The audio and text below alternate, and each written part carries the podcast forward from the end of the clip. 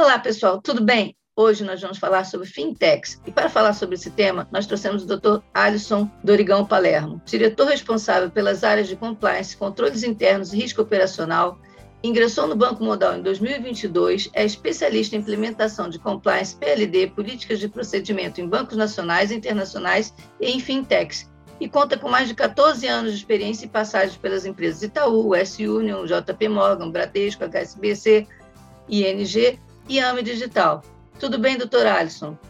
Angélica, tudo ótimo. Muito obrigado pela oportunidade de estar aqui com vocês mais uma vez. A Berge é uma casa que sempre está de portas abertas aí para a educação no âmbito de instituições financeiras e conte comigo. É, nós recebemos essas dúvidas, as pessoas estão se fala muito hoje de fintech, né? Então muita coisa acaba aparecendo. Então nós vamos começar perguntando o que é exatamente a fintech. Vamos lá. Fintech, é, o próprio nome dela, a gente dividir em duas partes, ele vem do inglês que é Financial Technology, ou seja, tecnologia financeira. São empresas, na verdade, que elas tendem a otimizar, a fazer uma coisa mais disruptiva do cenário normal e clássico de instituições financeiras com o uso da tecnologia, visando o quê? Facilitar o acesso a produtos financeiros, facilitar a vida não somente do cliente, do usuário final, mas também de alguma forma auxiliar o desenvolvimento de novas formas de aquisição de produtos bancários, é, não somente no Brasil, mas globalmente. E, o que são exatamente as fintechs de nicho? Porque se fala muito em fintechs de nicho. Tem uma tendência de mercado delas ficarem nicho? Como é que é isso? Então, fintechs de nicho, no meu ponto de vista, são fintechs de diferentes tipos de produtos. Então, eu tenho fintech relacionado ao que é a instituição de pagamento, que é aquela fintech que ela tem uma conta de pagamento, muitas vezes ela tem a possibilidade de você ter o tal do cashback. O que é cashback? É um retorno financeiro em cima de um consumo ah, 5% de cashback, 10%. Algumas fazem inclusive campanhas sazonais em datas comemorativas. Nós temos fintechs relacionadas ao que? A, a, seguradoras, que são as insurtechs, do inglês insurance, que é seguro, então tecnologia voltada ao produto de seguro, fintechs relacionadas a planos de previdência, fintechs relacionadas a investimentos, fintechs relacionadas a cartões. Basicamente o que? Elas se dedicam a um produto específico e fazem com que a experiência do usuário seja mais fácil do que eventualmente é, e tem uma conta múltipla com diversos produtos. Então, ela, ela, tem um produto dedicado a isso. Meu ponto de vista, o que está tendo hoje do mercado é muito a fintech de conta de pagamento, que é a clássica. Por quê? A pessoa vai lá na tela do seu celular, faz um cadastro e na própria tela ela, pode ter o que? Um leitor, um QR Code, um código de barras ou qualquer código similar. E daí, em contraparte, no, no ambiente do comércio que foi contratado, ela vai lá com o celular e faz o pagamento mediante o cadastro do seu cartão de crédito dentro deste ecossistema ou se ela tiver saldo em conta para fazer esse relacionamento. Queira ou não queira, é, no meu ponto de vista, uma forma de você pegar o público desbancarizado e entrar no ecossistema do sistema financeiro como um todo. E a fintech, ela é regulada pelo Banco Central?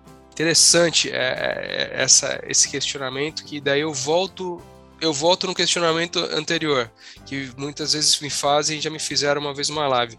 Fintech é banco? Não, fintech não é banco. Fintech ela é uma oportunidade de você facilitar o acesso a instituições, a produtos que muitas vezes estão atrelados a ela. Então, de repente, o banco X ou Y ele quer, ele quer comercializar através da fintech, ele pode comercializar através da fintech. E fintechs não necessariamente são reguladas pelo Banco Central. Existem muitas fintechs hoje no Brasil que não são reguladas a ele. A partir do momento que há essa regulação, ela tem uma licença para funcionamento. Vou dar um exemplo clássico de uma regulamentação indireta que está acontecendo com fintechs, especialmente fintechs que utilizam as contas de pagamento, que é o Pix. Para ela entrar nesse, no, no, no, no sistema do Pix, de, de, alguma forma, ela tem que estar atrelada a uma instituição financeira e ela torna-se um participante indireto. Então, indiretamente, ela seria regulada pelo Banco Central. Pode ser regulada pelo Banco Central? Pode. É uma condição sine qua non no primeiro momento? Não é. Mas acredito que futuramente seja. E qual a importância das fintechs para o mercado brasileiro? Angélica, não somente para o mercado brasileiro, mas no mercado internacional. Primeiramente, a desbancarização. A desbancarização que nós temos hoje no, no, no Brasil é altíssima. É uma forma de você trazer essas pessoas que nunca tiveram acesso a um banco por desacreditar ou por, ou por falta de conhecimento, entrar no sistema. Eu acho que é uma forma de você educar essas pessoas, educar um público, um público que, que, que até então é, é, carente em relação, em relação a esse ecossistema, a começar o quê? A, a utilizar compra, venda, transferências, aquisições de bens com uma maior segurança do que simplesmente colocar o dinheiro embaixo do colchão e assim o deixar perdendo é, seu valor com, com o tempo. Né?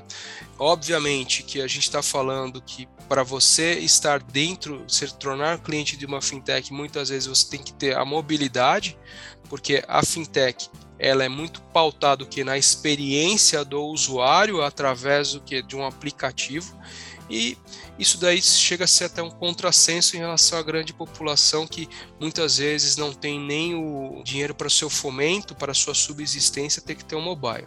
Então, obviamente, existe o quê? Uma necessidade social dessas pessoas terem celulares para fazer o devido acesso a esse, a esse sistema. As fintechs elas vêm, elas vêm no momento em que existe uma grande concentração bancária no Brasil e elas vêm, queira ou não queira, para estarem parceiras do, de, desse mercado. Obviamente que hoje existe um desbalanceamento por parte dos reguladores, tal qual eu disse, fintech não é banco. Se assim fosse o banco, ela era chamada de banco. Por que, que, eu, que eu bato nessa tecla? Porque os bancos são altamente regulados. Né? Não somente pelo, pelo, pelo Bacen, mas tem outras frentes, CVM, própria SUSEP, quando a gente está falando em relação a seguros, é, entidades como Ambima e Febraban também, elas estão nisso daí, e hoje, e hoje a fintech ela não tem isso daí.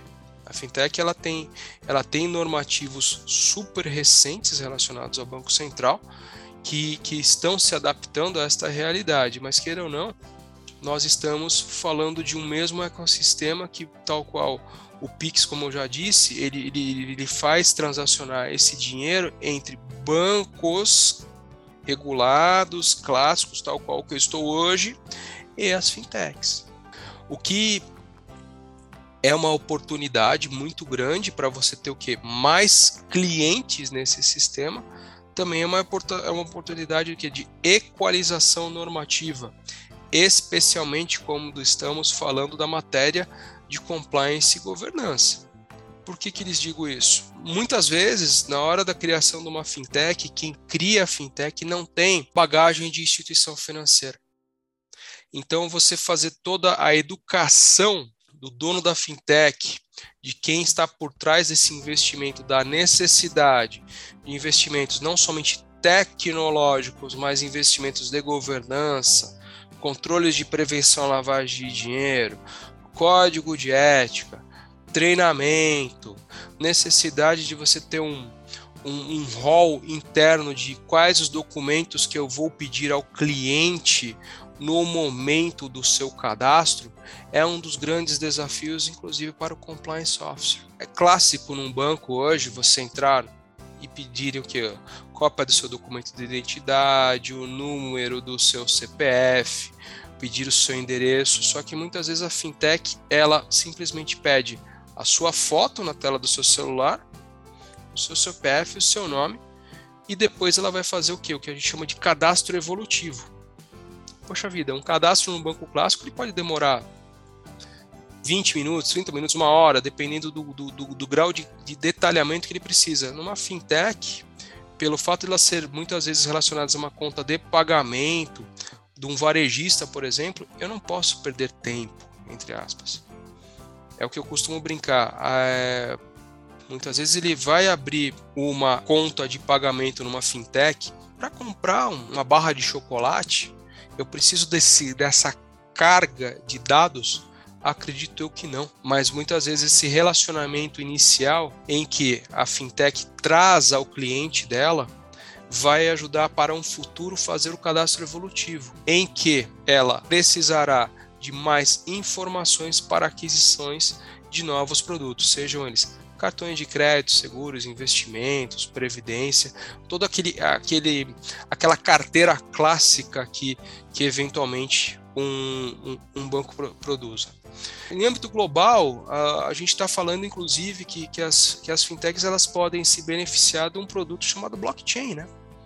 Queira ou não queira, é uma, é uma segurança que existe hoje, obviamente, muito falado no, no, cenário de criptomoedas, e não, não, não entrarei na seara das criptomoedas, mas sim nessa tecnologia, que ela ajuda muito que na velocidade transacional em relação a câmbio, por exemplo. Câmbio que é, um, que é uma matéria sensível e super importante para mecanismos de transações internacionais, e hoje temos visto várias instituições financeiras clássicas, centenárias, ao redor do mundo, de alguma forma se adaptando a esse mundo, então quase se tornando uma fintech, exatamente porque para a experiência do usuário.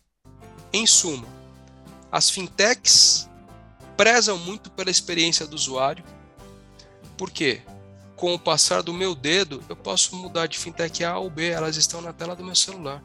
O banco clássico, não, eu tenho que pegar meu carro, eu tenho que ir a uma agência bancária, eu tenho que passar pela porta giratória, é fila e assim por diante. Então, muitas vezes, diante desse cenário, a fintech tem muita, mas muita vantagem. Principalmente quando estamos falando em tempos de pandemia. Durante a, a, a pandemia da, do, do coronavírus, existe uma grande quantidade de fintechs que não somente no Brasil, mas ao redor do mundo. Hoje no Brasil temos mais de mil fintechs instaladas. E muita oportunidade, tanto para o cliente, quanto também uma grande oportunidade para quem? Para o bancário. Uma oportunidade que para a construção em relação a esses ecossistemas. E obviamente muitos bancos visualizando isso daí, eles agora eles trazem o que esse know-how da fintech para dentro de suas casas, especialmente quando estamos falando de quem? Do open banking, do Banking as a Service, você tem várias oportunidades de você ter uma mescla entre o risco já atinente no mercado financeiro clássico com a experiência do usuário. Então eu concateno essas duas experiências num único ecossistema. Basicamente, é, são essas oportunidades nesse momento. Eu acredito que teremos mais oportunidades sim em relação à fintech. Então a gente tem um panorama futuro favorável para as fintechs. Eu acredito que temos um panorama futuro favorável às fintechs, sim, e tam também temos um, um, panorama muito, mas muito favorável aos bancos que estão se inovando. Eu, particularmente, tenho visto fechamento de agências físicas, exatamente porque as pessoas estão se adaptando, tendo um aculturamento muito grande hoje na utilização do seu computador e na utilização do seu celular. Obviamente existem seus riscos, tais quais existem os riscos físicos de uma, de uma entre aspas, saidinha que acontece numa agência clássica. Hoje temos que ter uma educação muito grande de como utilizar esses sistemas. O que existe de desfavorável no mundo virtual é o que está acontecendo hoje: roubos de senha. É, é, é, você tem que ter um, um, um, hardware, ou seja, um sistema, seja no seu computador ou seja no seu celular, com antivírus. Tem que ter a toda essa parte de prevenção e ela é muito importante. Não somente a instituição financeira clássica, os bancos, como as fintechs, educarem o cliente sobre essa necessidade.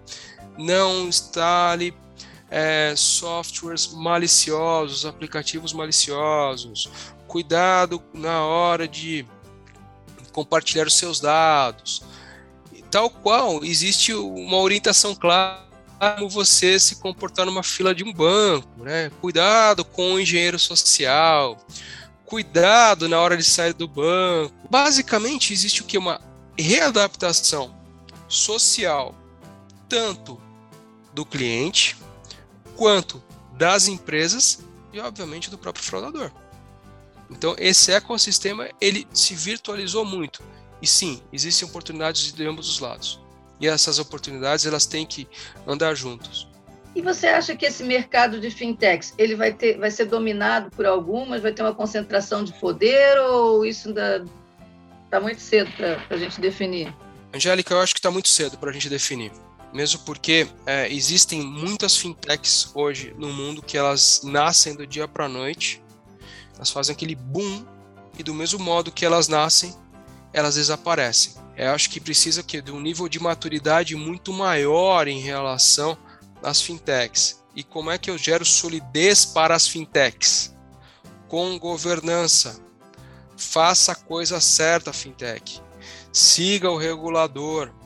Siga as normas. Disrupção não significa não seguir normas. Ser inovador, ser simplificado, significa sim, por trás da sua simplificação, ter normas e ter uma coisa muito concisa.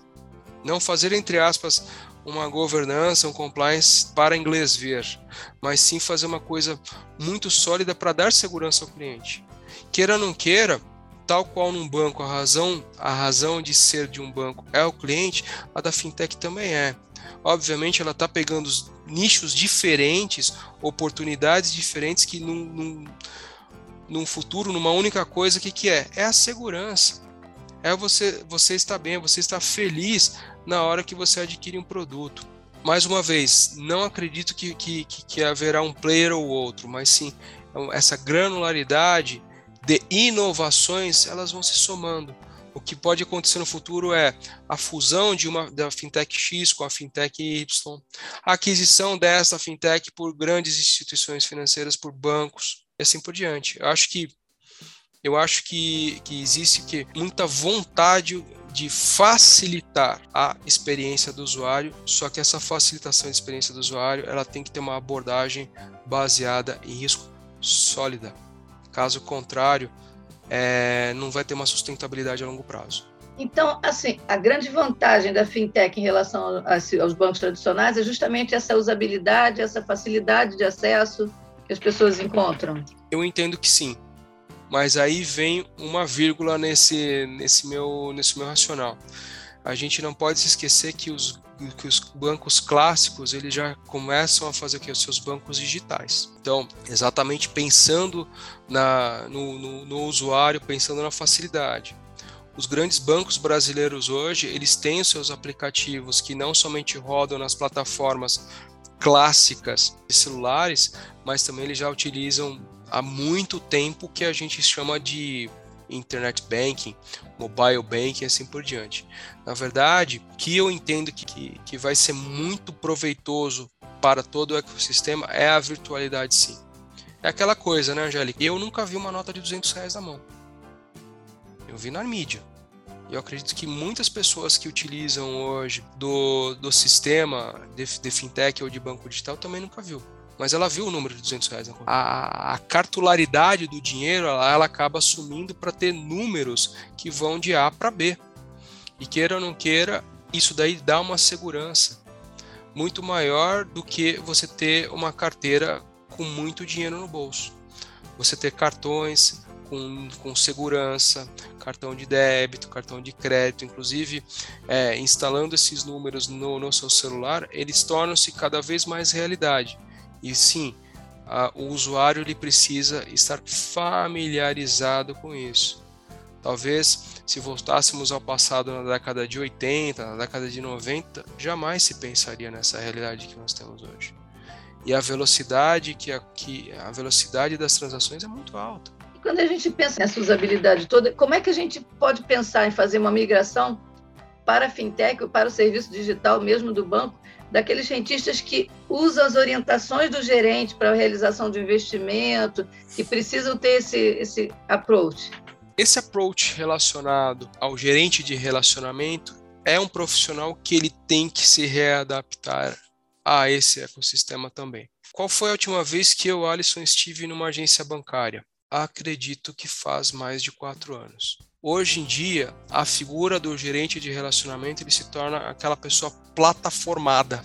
O gerente de relacionamento ele tem que se readaptar à forma de conversar com este cliente.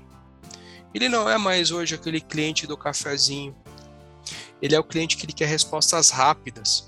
Ele quer um relacionamento no seu canal de comunicação. E não trate este cliente com simplesmente o que a gente chama de chatbot, que são aqueles bate-papos virtuais que, que eles vão por fórmulas. Ah, gostaria de ser atendido? Sim ou não? Daí ele dá várias opções. Isso é importante? Claro que isso daí é importante. Mas na hora de uma necessidade real, tal qual o cliente iria numa agência bancária se deslocar, ele tem que fazer com que essa experiência ela seja uma experiência única e verdadeira ali. Eu acredito que, apesar da, da pulverização e da quantidade de clientes que as fintechs têm, elas devem o quê? Qualificar esses, esses antigos gerentes de relacionamentos para se relacionar de uma forma muito dinâmica e muito transparente e entender a realidade do, do, do, do cliente que está do outro lado. Porque caso contrário, ela vai perder o? A confiança, ela vai perder as suas cinco estrelas na hora de dar download no aplicativo é, e vai gerar reclamações desnecessárias. Então, é você ter o produto certo para o cliente certo, é quase que aquela coisa de suitability, né, de você fazer uma classificação do risco do cliente. E de repente você ter equipes dedicadas dentro da fintech, mesmo que ela seja pequena, ela vai crescer, para entender o nicho de cliente que ele quer. Então é muito importante que quem esteja do outro lado se especialize no produto que ele vai, que ele vai comercializar. Se especialize no consórcio, no tipo de consórcio, no tipo de cartão de crédito, no tipo de previdência, de seguro, no tipo de, de, de, de empréstimo, no tipo de investimento, para entender a realidade. Né? Porque você vai ter o que? Mais equilíbrio do que se simplesmente você ter uma pessoa generalista. Então, você ter células dedicadas, tal qual hoje um, banco, o banco faz, é fundamental para o desenvolvimento. E é o que todo mundo quer saber, apesar de ser um pouco de prospecção, o que, que você acha que ainda está por vir, o que, que ainda tem aí de bacana, o que está ouvindo pelo mundo mesmo, que ainda não tem aqui no Brasil? Olha, um dos cenários que estão começando hoje no, no, no Brasil, acho que tem dois aqui, né? Primeiramente, é falar do BN PL, o que, que é isso? Buy Now, Pay Later. Compre agora, pague depois. Nós brasileiros estamos acostumados com isso que é o pré-datado. É em 10 vezes, via cartão, via o antigo cheque que ainda está utilizado. Uh, existem fintechs que agora estão fazendo esse tipo de produto ser muito utilizado e o mercado americano acabou de descobrir isso. Quem teve a experiência de ir aos Estados Unidos e utilizar do, do ecossistema deles, sabe que lá não existe ou não existia a figura de pagamentos parcelados. E hoje está sendo utilizado, inclusive aqui no Brasil, com Pix. Fora isso, nós temos a possibilidade também de fazer o Banking as a Service. Você entregar uma estrutura com uma embedded finance, ou seja, você ter todos os produtos financeiros dentro de um sistema, de um ecossistema e você entregar para lá, um grande varejista um banco pronto. Um banco, entre aspas, pronto, que por trás dele terá o quê? Um banco clássico com a sua é, licença no próprio Banco Central, que é você fazer o Investment as a Service, o Insurance as a Service, e o próprio Banking as a Service, ou seja, você ter conta, você ter produtos de seguro, você ter o Credit Card as a Service e você também ter o investimento as a Service. São as oportunidades que eu vejo que, que com certeza ocorrerão e queira ou não queira, é, é, eu gosto muito dessa matéria e tenho, e tenho auxiliado muito a casa que eu estou é, nesses estudos. Bem, então, por tudo que nós conversamos aqui, acho que a fintech a gente ainda vai ouvir muito falar delas, né? Angélica, muito. Vai, vai, vai, falar muito. Eu acho que tanto a fintech quanto o banco, eles têm que estar de mãos dadas, porque um tem que aprender com o outro. Então, é, eu vejo muita oportunidade de, dessa democratização financeira, mais uma vez, não somente no Brasil, mas no mundo como um todo. A tendência é que seja cada vez mais você ter o seu banco no bolso, o seu mobile banking. E não somente para fins de pagamento, para fins de financiamento, para fins de para fins de aposentadoria, queira ou não queira, pensar no usuário final é fundamental. a experiência do usuário vai ser o fator de decisão dentro desse ecossistema. Vai ser o fator de decisão para o cliente escolher quem que é o melhor banco. Um bom atendimento, um atendimento ético, um atendimento qualificado e tempestivo. As pessoas viram que não precisam pegar filas de banco. Tanto é que hoje eu atuo num banco que não tem agência física. E sim, ele atende pessoas físicas através de um banco digital. E essa experiência é riquíssima. É riquíssima. E quem está nos assistindo não tem a noção da equipe que está dedicada em cada uma das fintechs, em cada um dos bancos que deixam o site no ar, que se protegem em relação a ataques, que se protegem em relação à governança e, obviamente, com a seguinte finalidade: qualidade no atendimento, qualidade e inovação a serviço da sociedade como um todo. Bom, Alisson, muito obrigado por estar aqui conosco de novo, explicando para o pessoal o que é isso. E quero pedir também quem está assistindo o canal, se tem uma outra dúvida, se tem qualquer tema, para mandar para a gente. E muito obrigado, Alisson, por estar aqui conosco, sempre tão acessível. Elica, muito obrigado. É, mais uma vez, a Berge é uma casa que está fazendo um trabalho espetacular em relação à educação sem dúvida alguma, uma, uma, uma atividade ímpar no mercado. E, mais uma vez, estou à inteira disposição, não somente da Berge, mas de quem está nos assistindo. Muitíssimo obrigado. Obrigada.